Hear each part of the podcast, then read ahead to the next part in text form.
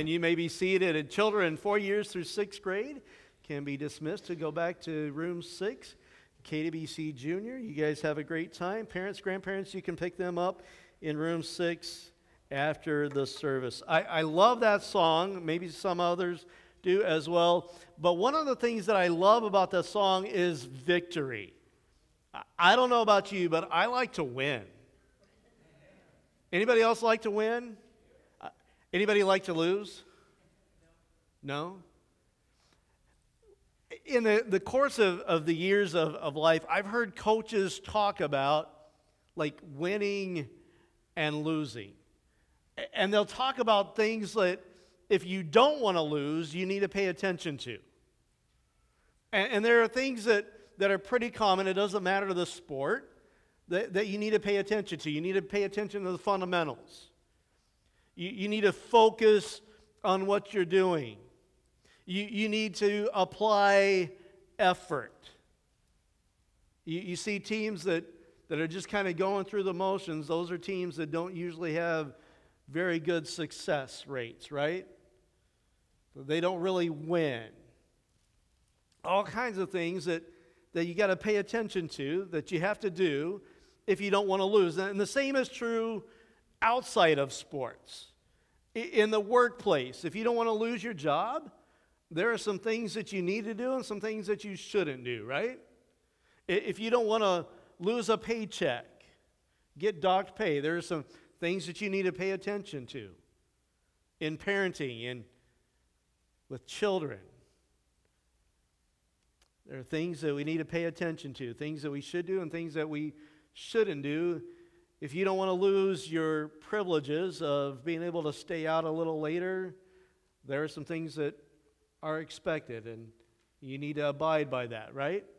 Have you learned these things in life? What about spiritually?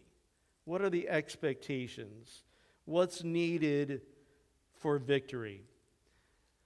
Sometimes we need like word pictures to help us out to understand the importance of something. Last week, the writer to the Hebrews was talking about the importance and the, the warning them to avoid shipwrecking their faith. And really, that's, that's what we see throughout the book of Hebrews is it's a warning. It's an encouragement. This is what we need to believe. This is the truth of who Jesus is but a warning to, to not stop believing, to, to keep the faith. Here's what we believe, but here's why it's important that we keep believing. And sometimes word pictures are, are needed to, to help get a, a warning across, an encouragement across. Back in the day, uh, when there was the anti-drug campaigns on television and stuff, uh, DARE was out, and and they had a commercial. Maybe some of you remember the commercial. It started with an egg and like, this is your brain. Right? You guys remember that commercial? Some of you anyway. And they crack open the egg and they put it in the skillet. This is your brain on drugs. And then the follow up any questions? Is like, no, I got it. Plain and simple. Don't fry my brain, right? I mean, you can, you can take that and understand that although there were a lot of people that saw that commercial and they chose to continue right along and experiment and become addicted to a variety of drugs that, that fry their brain cells. And the Hebrew writer has something on the line that is more important than even what we do to our brain because it's our very soul, it's our very eternity that the Hebrew writer is focusing on. And wants those that he's writing to to understand the importance of paying attention and not allowing their faith to be shipwrecked. If you have a Bible, Hebrews chapter 3 is where we will be looking, what we'll be looking at today. Love for you to turn there. Hebrews chapter 3, uh, smartphone or tablet, turn there as well.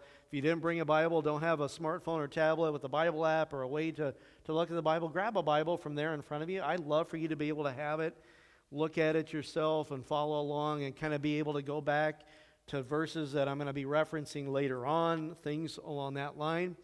It's page uh, 847 if you're grabbing one of the Bibles uh, there in front of you. We'll begin with verse 7. Verse 7, the Hebrew writer continues on with the word so. Some translations use the word therefore.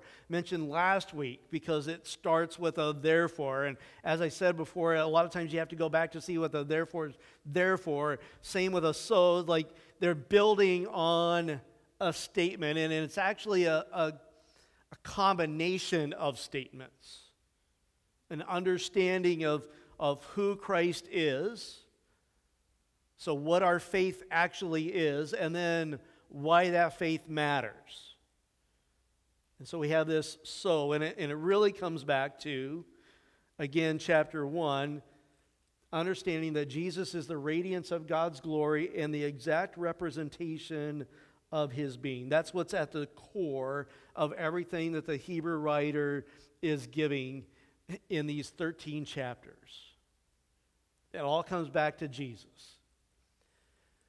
So, as the Holy Spirit says, and this, this isn't just the Hebrew writer trying to give some encouragement, he's quoting God's word. He continues to go back to God's word and, and specifically mentioning the Holy Spirit, the third member of the Trinity, is the one speaking. Says, Today, everybody say today. Today, if you hear his voice, do not harden your hearts. Don't shipwreck your faith. When your hearts become hard, your faith is in dire danger of shipwreck. Do not harden your hearts as you did in the rebellion. Now, he's talking to Hebrews, those that are Jews. Shortly after Christ's crucifixion and ascension into heaven, 50 years, 100 years ish after the fact, he, he's talking to those that weren't around in the time of rebellion, but they know it's their heritage. They know what he's talking about, as you did in the rebellion, and he's going to continue. And, and if there was any confusion, it'll become very clear to everyone pretty soon. But just so that we're all on the same page, he's talking about those that Moses led out of Egypt across the Red Sea, and then they, they wandered in the wilderness for 40 years on the way to the promised land. That's who he's talking about. He had already talked about Moses and a, a little comparison between Jesus and Moses, and now he's going to narrow in on the rebelliousness that took place and how the, the Hebrews, back in the time of Moses, how they shipwrecked their faith. As you did in the rebellion during the time of testing in the wilderness, where your ancestors tested and tried me, though for 40 years they saw what I did. So for 40 years there was a test. What's the longest test you've ever taken? You think of? Taking the ACT and the SAT. I only took the ACT. I didn't want to mess with the SAT. But like I only need one to get into college. So I heard the ACT was easier, the, a little easier of the two. So I went with the ACT. I'll just tell you right up front. ACT, SAT generally takes about two to three hours. Okay, I won't tell you how long it took me, but generally two to three hours, and that's a long test. And maybe you've taken a longer test, but the the Israelites, the Hebrews, they had a 40 year test. God is testing them Will you learn to trust me? Will you learn to obey me? Will you learn who I am? Will you get it? There's a 40 year test going on. Why did it take 40 years? Because they kept flunking. they couldn't get it right. And, and the Lord is continually giving them another opportunity. Let's retake that test. Let's keep trying. Let's keep trying. And for 40 years, they're testing him. Parents, have you ever been tested by your children? You know what I'm talking about? Any of you know that you tested your parents and be able to just confess it before others today? How many of you tested your parents? There's at least three honest people here today. So, how many of you like I never tested my parents? Did Robin? Is that what you said? Okay, now welcome back. You you have come back from your cruise and you are in the real world again. For 40 years, there was a test going on. God's testing them, they're testing God. God's patience is being tested. God's faithfulness is being tested. God's character is being tested. Are you who you say you are? And for 40 years, did God pass the test? Day in, day out, God proved himself to be faithful. God provided for them in miraculous ways. He, he took them through the Red Sea, He provided manna, He provided quail, provided water from a rock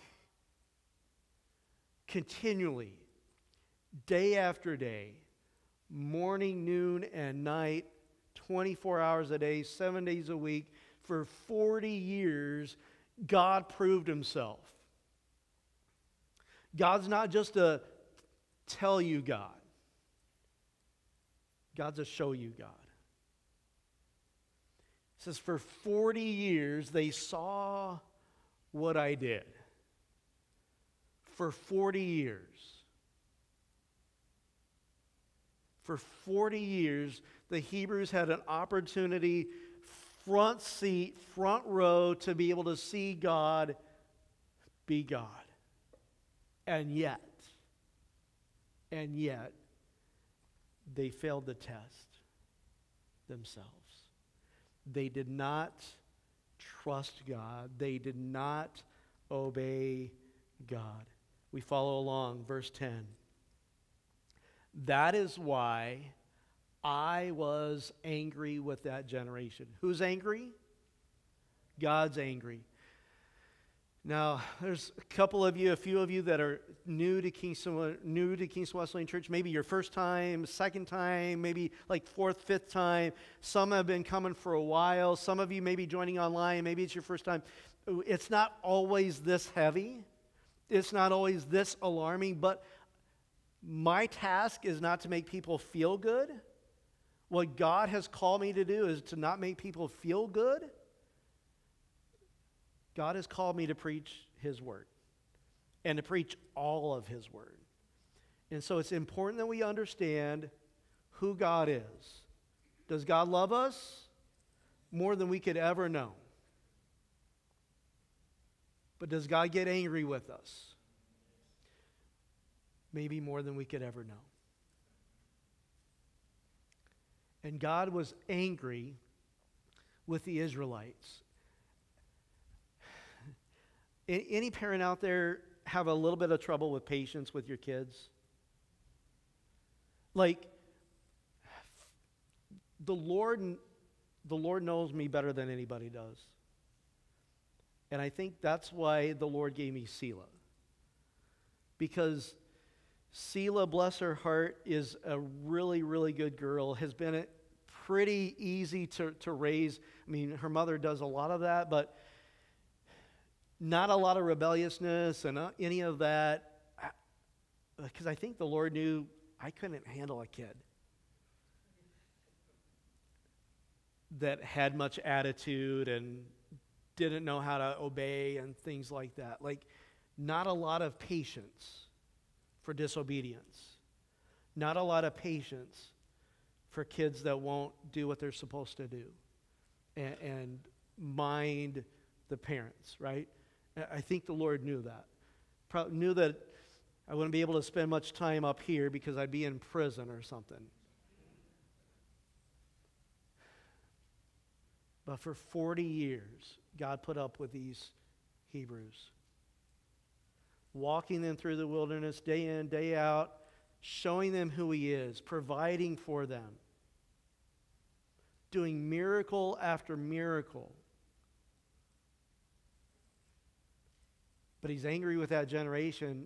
I said their hearts are always going astray, and they have not known my ways. Did they have the opportunity to know him? Absolutely. Absolutely. And they would say at a time, we will follow you. Yes, you will be our God and we will be your people. We are committed to you, you and you alone. We, we love you, God. And then they turn around and start worshiping false idols, have other gods before them, shipwreck their faith. So, I declared on oath in my anger, they shall never enter my rest. So, a full generation of Israelites that had an opportunity to go to the promised land, but forfeited that opportunity because they would not trust God and allow God to be God in their lives. Continue to walk in disobedience. And so the Hebrew writer is writing to modern day Hebrews at that time, pointing back to the past. And this, this should be a more a more like in your face illustration than this is your brain, this is your brain on drugs. This should drive everything home that the Hebrew writer wants them to understand. Don't let your faith be shipwrecked. Extremely sobering, right? Extremely sobering. He's wanting them to understand you can't live as if you don't know God and then expect Him to treat you as if you do. And that goes right along with what we see in the New Testament and what Jesus said. Huge warning. Verse 12 See to it, brothers and sisters, that none of you, we could say it, turn it around and think of like anyone. Don't let anyone have a sinful, unbelieving heart that turns away from the living God. But encourage one another daily as long as it is called today. There's that word again, today. Everybody say today. That's pretty good. Can you do better than that? I think you can. Everybody say today on the count of three. One, two, three. Today. Today, so that none of you may be hardened by sin's deceitfulness. See to it that none of you has a sinful, unbelieving heart that turns away from the living God. This is a warning for all people that none of you has a sinful, unbelieving heart that turns away from the living God, but encourage one another daily, as long as is, is called today, so that none of you, again, he cares about everybody. Hear the heart. He's warning. Why is he warning them? Because he cares about them.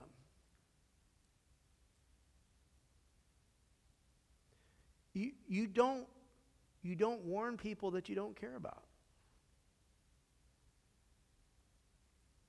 You don't care about them, like, go ahead, hit your head. I'll laugh, right? Go ahead, have a wreck.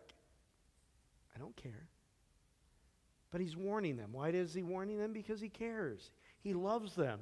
Don't let any of you be hardened by sin's deceitfulness. How is sin deceitful? Well, there's a number of ways. Like, it's not that big of a deal. We tell ourselves, I, I can stop anytime I want. It won't cost me that much.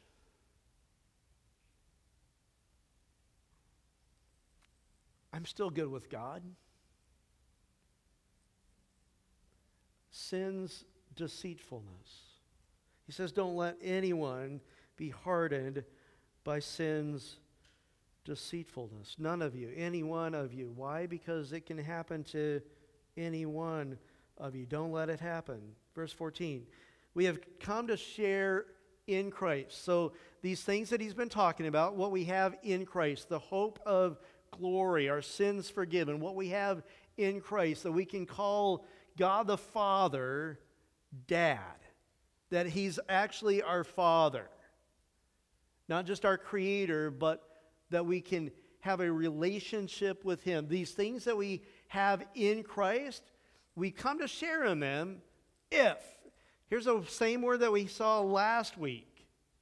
And if you were here last week, I asked, what kind of word is if? Anybody remember? Or maybe you just know? It's, you remember, we went conjunction, junction, what's your function? We went schoolhouse rock on you guys. And conjunction, it, there's an if, and it's a conditional conjunction. Connecting two different thoughts with a condition. So if we hold to our original conviction firmly, which is similar to what we saw last week. And the original conviction that he's talking about is who Jesus is. It comes back to faith in Jesus. That's what basically all of Hebrews is about faith in Jesus. If you're not holding to faith in Jesus, you don't have the life in Jesus. Jesus has to be Lord. Sharing in Christ requires faith in Christ. So everything that is promised to the believer in Jesus only comes to those that are what? In Jesus. Those that are believing, actively believing in Jesus. So, what's the Hebrew writer basically saying? The, the journey may get tough, the journey may be hard, but don't stop believing. Don't stop believing. You may find yourself in a wilderness, but don't stop believing. That's what he wants the Hebrews to understand, and that's what God wants us to understand today. Verse 16 Who were they that heard and rebelled? Were they not all those Moses led out of Egypt? So think about it like those that saw the hand of God. That's what he's talking about. Those that, that Moses led out of Egypt, they're the ones that saw the hand of God, right? And with whom was he angry for 40 years? Was it not with those who sinned, whose bodies perished in the wilderness? So we see rebellion, we see sin, and to whom did God swear that they would never enter his rest, if not to those who disobeyed? So, conclusion. We see that they were not able to enter because of their unbelief. Connection that I want you to see disobedience and unbelief. Disobedience and unbelief. I gave a little bit of a preview to the Sunday school class this morning, the adult Sunday school class. But for those of you that weren't in that class, here's something you may want to write down in your notes. Disobedience is a symptom of unbelief. Disobedience is a symptom of unbelief. Just as obedience demonstrates faith, de- disobedience demonstrates a lack of faith. And so the Hebrew writer is writing and gives a very stern warning to the Hebrews. Here it is in a nutshell. You can't live as if you don't know Jesus and expect for him to treat you as if you do. Sobering, sobering warning. I'm going to read it one more time. You can't live as if you don't know Jesus and expect for him to treat you as if you do. It doesn't mean that God is not patient. It doesn't mean that God is not merciful.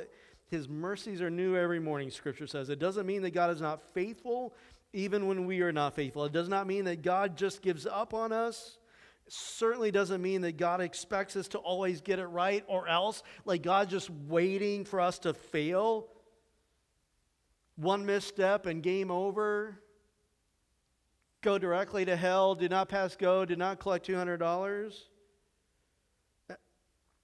It does mean, however, that God is God, and if we choose to ignore his voice and harden our hearts and turn from him, we can't expect him to welcome us into his kingdom with, Well done, my good and faithful servant.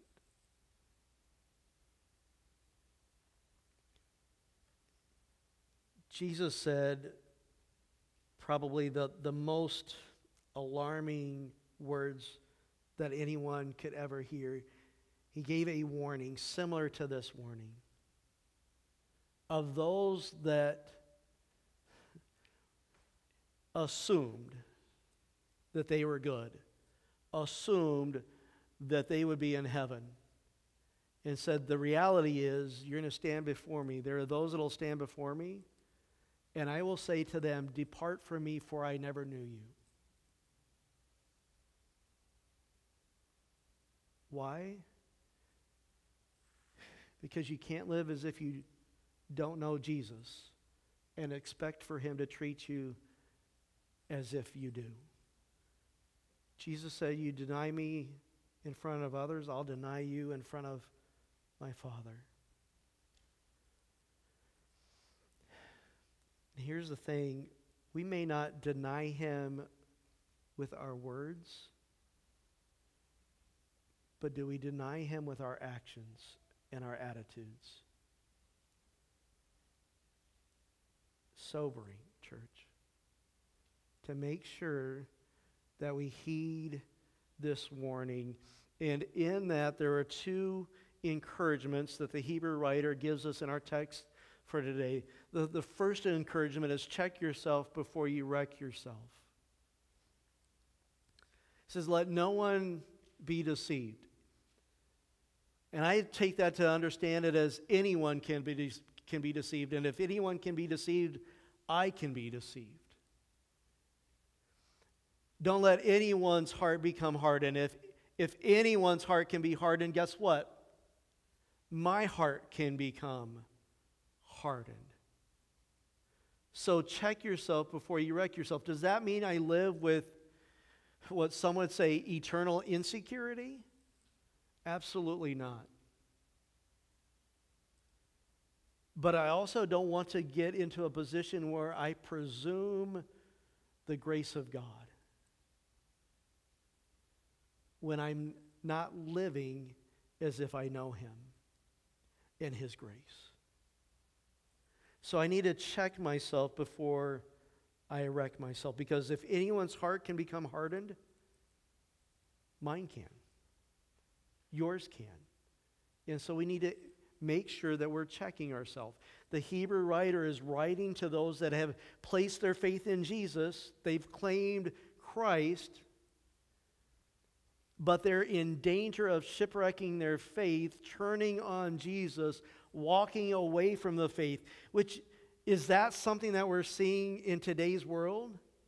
If you pay attention to Christian news, it's all over the place. Pastors, Christian musicians, worship leaders that are called deconstructing. What are they doing? They're saying, I don't believe this anymore. Now, sometimes they're just pulling aside, like, this is what my specific church taught on different things. And there can be good reason to say, let's evaluate things according to Scripture. But the problem is, a lot of them aren't going back to Scripture to examine their life and their faith and what they really believe. And they're walking away basically saying, I don't believe in anything anymore. They've shipwrecked their faith. And the Hebrew writer says, don't let it happen to anyone. So, what are some ways that we can check our own heart? and if it's becoming hardened towards the Lord. You might want to write these down. Number one, do I have delayed obedience?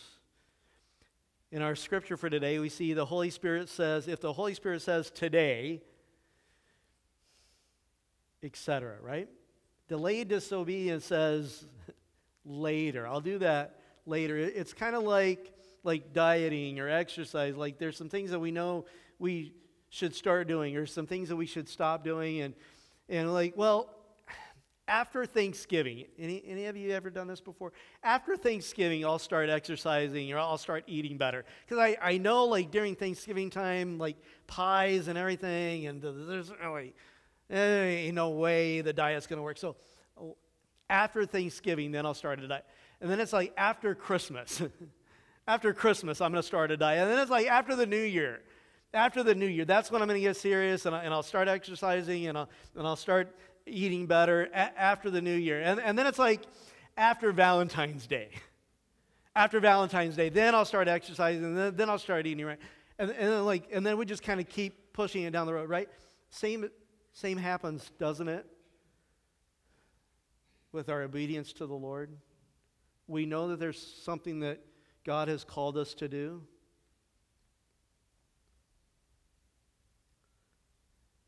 Maybe it's something like sharing him with a coworker or somebody else and he's it's clear he's laid it on your heart the holy spirit has said tell him about jesus. Tell her about jesus. After thanksgiving then then uh, after after christmas after new year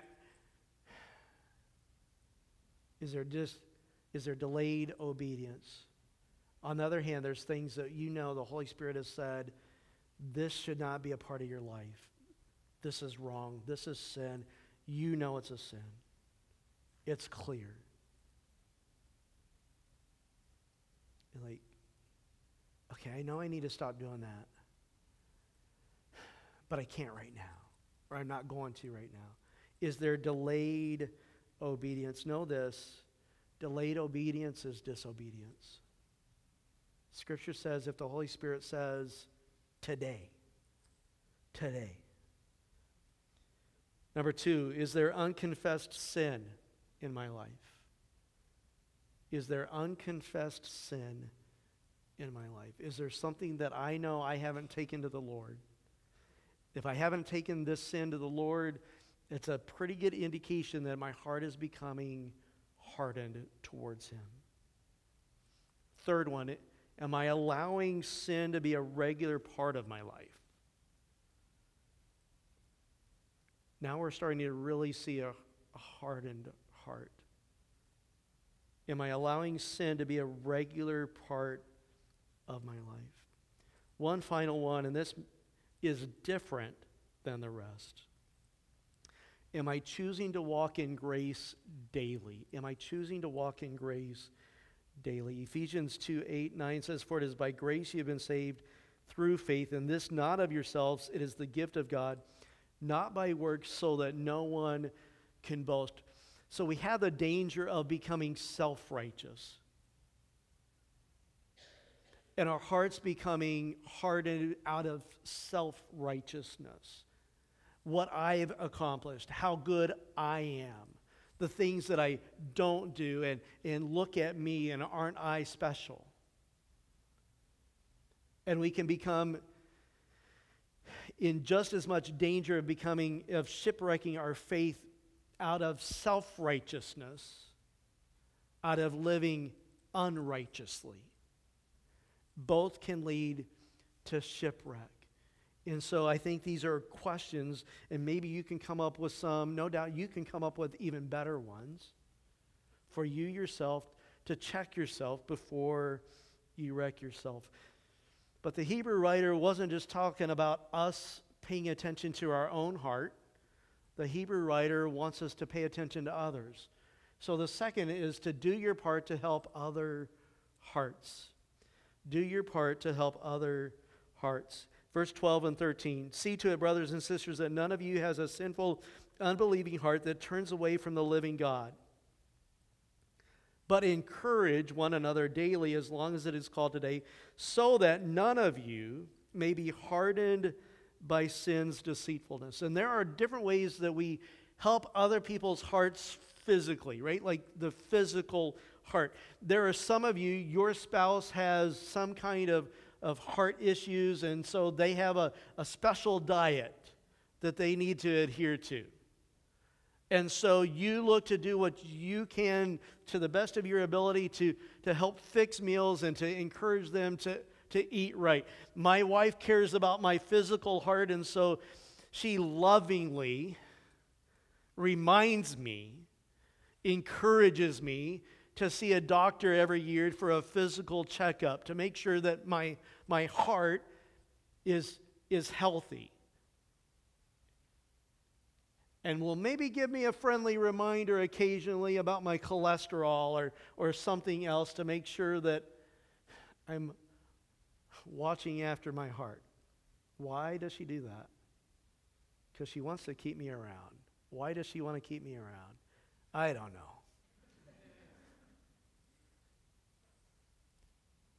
What are other ways that people do things to help others? Well, I, I know the kids at the elementary school are participating in Kids Heart Challenge and raising money and awareness and how they can take care of their own heart, but also trying to raise money for those that, that have heart conditions that, that need medical attention and things. There's things that we do physically, but what about spiritually? How do we help take care of each other's hearts spiritually? What can we do? Well, one of the things you think of, like, how do I encourage somebody else spiritually? Well, how has somebody encouraged you spiritually? Because the way that somebody else has encouraged you spiritually is probably a way that you can encourage others spiritually. That might be helpful. If not, here are some other suggestions. Number one, words of affirmation. Somebody has titled it, I see in you. The letters four letters, I see in you, kind of like ICU, like those that need to go into intensive care. Instead of people getting into intensive care before we pay attention to them, how do we help keep them out of intensive care? Well, with I see in you statements, like I see in you somebody that is growing in Jesus. I see in you somebody that really cares about the elderly. I, I see in you somebody that that has a heart for others, and I admire that. I, I see in you somebody that's not chasing after the things of the world, and I just want to encourage you. That, that just challenges me. Like, I see in you statements, looking at others and encouraging them in their walk with Christ. What do you see in others that may maybe they don't even see in themselves? And you may think it. But oh, what you could do to help encourage them if you would just say it to them. I see in you somebody that has a gift of sharing God's word with children. I see in you somebody that has a gift. Blah, blah, blah, blah, blah. And how encouraging that is for their own faith. Number two, how can we help other people's hearts by sharing your testimony. By sharing your testimony. Here's how I've seen God work in my life. When I hear other people share how God has worked in their life, is like what, what God has done for you. I, I believe that God can do that for me. Like it, it increases my faith. It gives a boost to my faith when I hear how God has worked in other people's life. But here's the thing when I tell how God has worked in my life, not only do I trust that that's going to be an encouragement to somebody else, but it's an encouragement to me as well. And it, and it boosts their faith and my faith at the same time. Number three, share your challenges along with your victories. I think one of the ways that we can encourage other people's faith is by helping them to understand areas where ours has been lacking where ours has needed help, whether it's in the past or even in real time. Because one of the things that our enemy, enemy likes to do is make people feel like they're the only one. I'm the only one that has this struggle. I'm the only one that has these doubts. One of the best ways to overcome struggles and to overcome doubts is not by pretending that they're not there. It's by voicing them so that they can be addressed. And one of the ways that we can help encourage the faith in others, and it may seem counterintuitive, but is by sharing our own challenges, our own failures, our own need for God's continued grace in our life. So share your victories. Share how God has worked, but also share your challenges. Share your shortcomings. Because sin's deceitfulness will say, It's just you, you big loser. And we need one another to know we're not in this alone. Look, number four, lovingly challenge areas where there is clear sin. And somebody said, Well, isn't that judgmental? Like calling out other people's sin? It's only judgmental if the heart behind it isn't a heart of love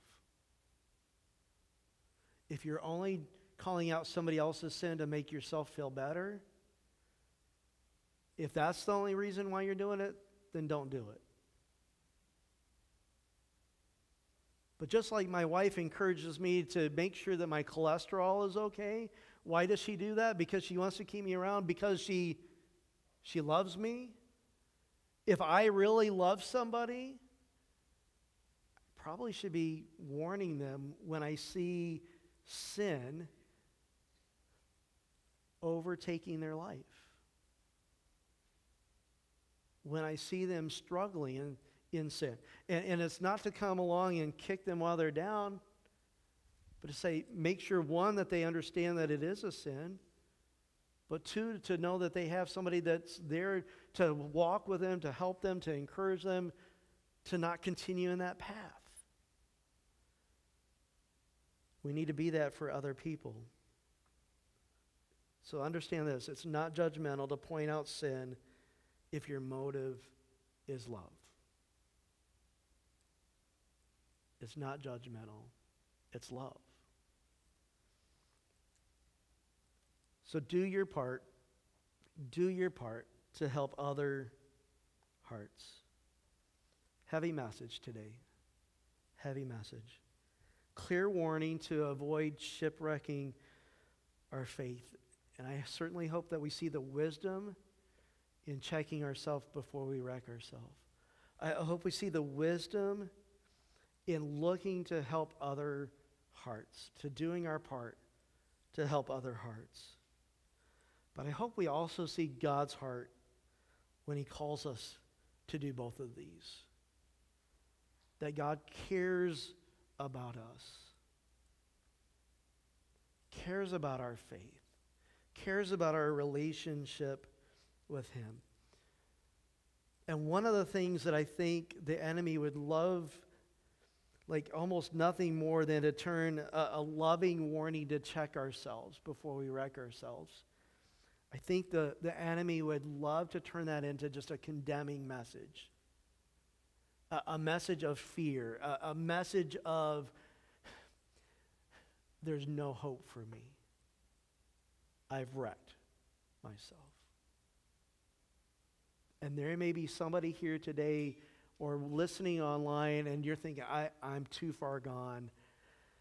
God's given me too many chances. Talk about 40 years. Like, He's given me 70 years, 80 years. Maybe you're like, not, it hasn't been 70 years or 80 years but it's clear God, God has been extremely patient with me, and I just keep messing up and messing up and, and messing up, and, and I, I'm too far gone. I've, I've wrecked myself. Here's the, here's the good news the word for today is today. Today, if you hear his voice, guess what? it's not too late. Today, if you hear his voice, it's not too late. Today, if you hear his voice, respond to that voice. That voice that calls to say, Believe me, put your faith in me, respond today. Tomorrow might be too late. We're never promised We're never promised another breath. And I don't say that to scare anybody into faith, but I do want you to understand the reality.